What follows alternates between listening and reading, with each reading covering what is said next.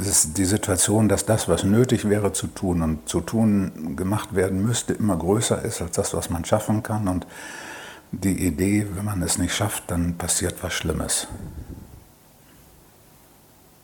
Weil wenn man es nicht schaffen würde und es würde nichts Schlimmes passieren, wen würde es dann stören? Wer würde dann unter Stress kommen? So, jetzt muss man also erforschen, was sind das eigentlich für Katastrophenfantasien? Was kann eigentlich Schlimmes passieren, wenn ich all das nicht schaffe und tue? Das ist wirklich der erste Schritt. Das muss man wirklich erforschen. Der Mensch denkt ja nicht einfach nur zu viel, weil er den ganzen Tag denkt, ist es sicherlich zu viel, aber er denkt an allen wichtigen Stellen zu wenig. Alles Wichtige denkt er nicht zu Ende. Und dann benutzt er einen riesen Müllkorb von Gedanken, um das zuzuschütten und nicht merken zu müssen. Das ist wirklich wahr. fünfundneunzig Prozent der Gedanken sind Abwehr und Ablenkung. fünfundneunzig Prozent. Das ist ganz sicher. Die Zahl kommt nicht von mir, sondern von einem sehr, sehr bedeutenden Analytiker. So, und die restlichen fünf, die da sind, die werden nicht zu Ende gedacht. Also es wäre ökonomischer, die fünfundneunzig Prozent zu streichen und die fünf Prozent auszudehnen, sodass es zehn Prozent werden. Und dann können wir uns einen schönen Tag machen. Weil für die Gedanken gibt es dann zwischendurch genug Zeit.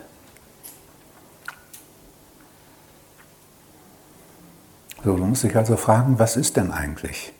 Was sitzt dir da eigentlich im Nacken? Was sind denn das eigentlich für Katastrophen, wenn du das Zeug nicht schaffst, was du da alles musst? Musst du das eigentlich?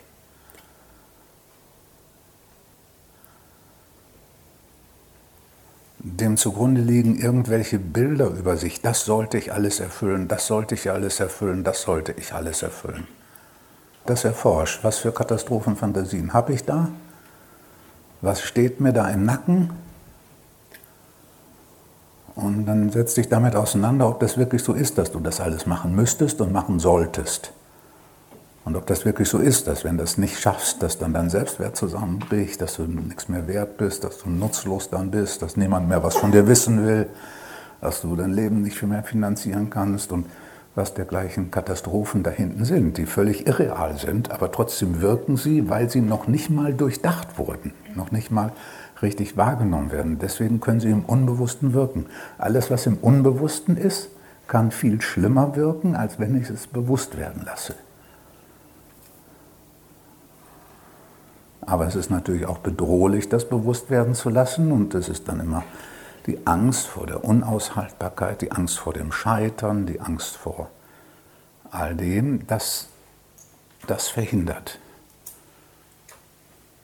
Also als erstes frag dich, wenn ich all das nicht schaffe, was wird dann passieren?